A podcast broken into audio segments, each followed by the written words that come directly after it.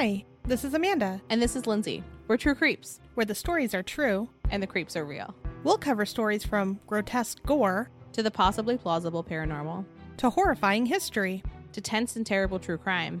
and everything else that goes bump in the night. We want you to join us while we creep. We cover mature topics. Listener discretion is advised.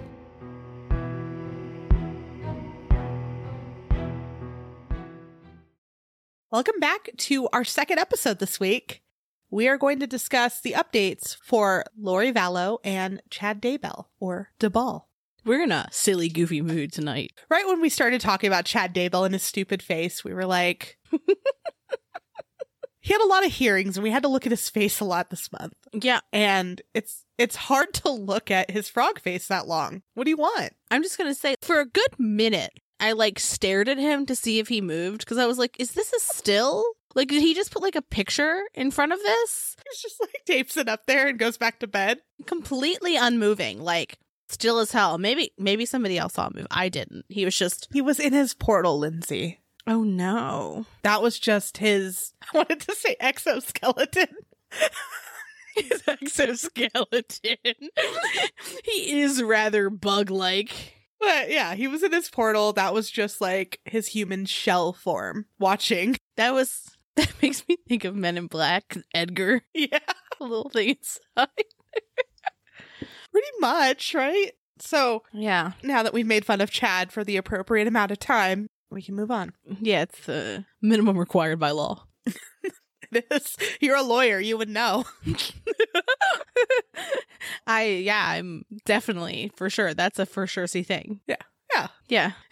All right, well, I guess we could go. So let's talk about Brandon Boudreaux's case first. And Gilbert County prosecutors have said that they will not be filing conspiracy to commit murder charges against Chad Daybell in relation to the attempted murder of Brandon Boudreaux. I am fascinated by that, I'm upset. but also not really surprised. I want all of them. I want, I just want all of them listed on every single thing.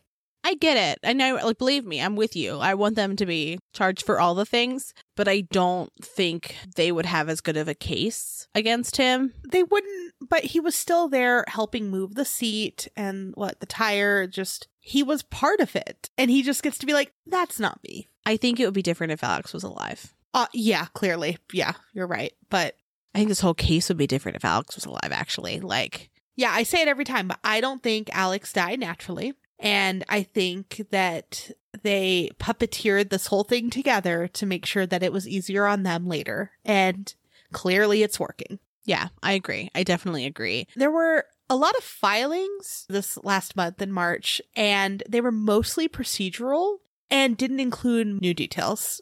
So we're we're not going to cover every little filing. A lot of it was scheduling. So there's two different motions we're going to talk about in the associated hearings. The first is the motion to sever, which was filed by Prior. And so basically what that is is to sever the cases because right now, Yeah. it's one case. So motion to sever, to sever the cases between Lori and Chad. What that would mean would be that they would try it separately. So they would run the case against one, then run the case against the, the other. Practically speaking, whoever gets the second case has a huge advantage because they know how the prosecution is going to play this. They know everything the expert witnesses are going to do. They know the questions they're going to ask and how they're going to ask them. And a lot of this stuff you're going to know beforehand, right? Like expert witnesses are going to submit reports and it's from those reports that they're going to ask questions. So they know the source material, but they don't necessarily know how the prosecution's going to ask the question. They also don't know if they're going to lean more heavily on one person over the other.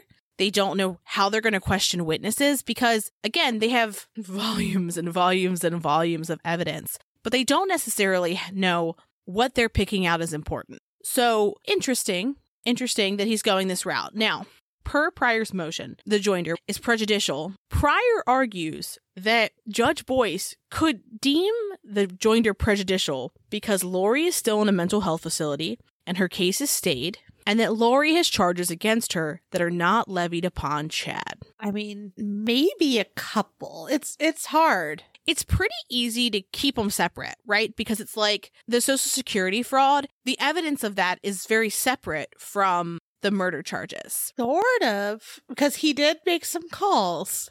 He did make Chad DeBall. Chad Duvall did make some calls, but the calls for like Social Security were really things that she did, allegedly, right? It is, yeah. He might have been doing outside work, but yeah. Yeah. But also, we can agree that it is likely better for Chad to be by himself. Yeah, for sure. People are going to view a mother who possibly murdered her children, I think she did, way worse than him. Like, it's still a terrible thing he did. I, de- I think he deserves like death penalty too. But I think he has a better shot if they're not together. He does. And they can take a different uh stand in a way too. Like they can play to different things if he's separate, but if they're together, those might not make as much sense. Yeah. So at the motion for severance hearing, Prior argued a few different points. The first is that he's unaware of Lori's current competency status, and that he's also not privy to any updates on that. So because of that, he can't appropriately prep for trial. He also said, interestingly, this part, that the prosecution should provide the statements they will be using in trial so that the court can determine whether there would be significant conflict between the parties. By significant conflict, it's a pretty high standard from what I understand, but it's basically like if you convict one, you would have to basically say the other is not guilty or vice versa. Clearly, there's one bad actor and they are completely adverse to one another. Like she's going to get up there and say terrible things about him, and he's going to get up there and say terrible things about her, and it's just going to muddy the whole case. Judge Boyce pointed out that the requirement to avoid prejudice, which would be the grounds to sever the case, are narrow and would only include statements and confessions that either Chad or Lori made while in custody after they were Mirandized. Hmm. And so they would have to be statements that were prejudicial to the other party too. So it's not just things they said, it's things they said that would be adverse to the other party. So if Lori said something about Chad and vice versa. So Lindsey Blake for the state noted that they aren't aware of any such statements, and we aren't either, right? Like we've seen so many details about this case. We've never seen anything about Lori or Chad talking to law enforcement after they were arrested, correct? That's true. Like answering questions saying she did this or he did that. Not after being arrested, no. Yeah. So Blake goes on to say that there's not any statements, but if there's something that you're thinking of that you want us to provide, let us know. And so when you're looking at a case and you're looking at all of the procedural soup that gets you to the trial, there are different issues that are going to arise and the burden of proof in those situations and the, or the burden of doing some legwork varies based on what it is. So for this particular issue, it would be on the state to provide those statements to the court so that the court could make a determination as to whether the joinder is prejudicial. So Prior's basically says, that's your responsibility to do. I'm not going to do it for you. And Blake's like, but I don't have any. And I'm, I'm just trying to tell you I don't have any, but I'm willing to work with you if you think, if there's something that you've seen in the evidence that you think that we should have been providing. Right. And so, in this motion to sever, this is not just going to affect Chad, right? It's also going to affect Lori. And so, Blake asked the court to wait on their decision whether the case should be severed until Lori's counsel can file motions in support or opposition. Alternatively, if a decision was rendered, Blake asked if it could be without prejudice so that additional motions could be filed by Lori or Chad if there's additional information gleaned. And just as a note, because of Lori's competency, her case is stayed, which means nothing at all can be filed. If it's outside of her competency and making sure things are sealed or hearings or those kinds of things, that's all that's happening. So Blake also noted that the trial is scheduled for 10 weeks. And if the cases were to be split, it would result in a 20 week stint of trials that had substantially the same witnesses, evidences, and expert witnesses. Plus, you know, the cost of doing that. The significant cost, yeah. Significant cost. I mean, like 20 weeks, that's five months. That's a long time. So, Blake also said there's no precedent that shows that stating that a delay in a co defendant's case has been grounds alone for a severance. And Prior tried to rebut saying it's not a delay, it's uncertainty of timing because he's basically like, I can't prepare for my case if I don't know when her stay is going to be lifted. And because I don't know when her stay is going to be lifted, I don't know if this case is going to be severed. So, how could I prepare for a possible trial beginning in January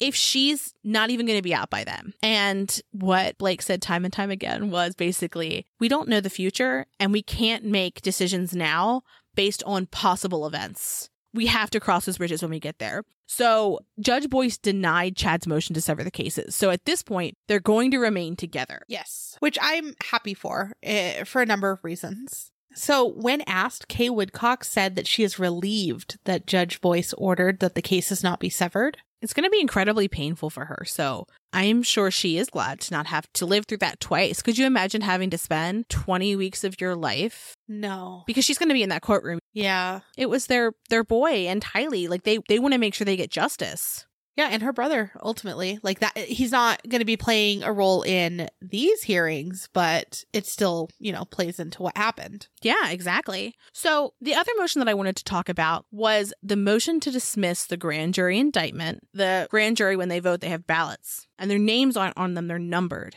Because you're not just going to be like, here's the grand jury's name. And so, what Prior received was these ballots that were numbered. And so, from what I understood, the egregious thing that the prosecution did, other than ha- not having a quote unquote impartial grand jury, was that they didn't provide the name list that went along with the numbers. And Blake said, well, the grand jury ballots are numbered to protect grand jurors and that they're highly secretive and that they can't provide those names without a court order. So, accordingly, Judge Boyce then ordered the state to supply those names. Judge Boyce did not rule on the motion to dismiss because he's waiting for documentation from the state. And they set out a timeline for them to do that and then time for the defense to respond. On Lori's side, there really isn't much going on other than the fact that she's still not competent to stand trial. There were sealed filings and closed hearings, which leads us to think that the facility's report that was submitted recently showed that Lori was still not competent. Yeah, yeah. I've seen a lot of people talking online too, like, oh, well, they don't want this because they're getting ready to move her. And there's so many different rumors circulating. No one actually knows at this moment. Our guess is that she's not competent, but it is not out there in the world. Yeah, it's so bizarre for there to be so little now. Right? Now we're like, uh, something happened. Tell us the answer. Yeah, we're used to like an even flow of water and we're like, someone stopped this up. We're used to Mark Means tweeting it out five seconds later. So let us know what you're thinking about the case. As always, we're only going to release updates if there actually is something. So, yeah, we'll see how it goes. Maybe she will be competent. We'll let you know. Yeah. Yeah. And if you haven't already listened to our True Crime Digest, it was our 12th one. And that also came out today. So make sure to go back to that. Yeah. And with that, have a good weekend. Thanks for creeping with us.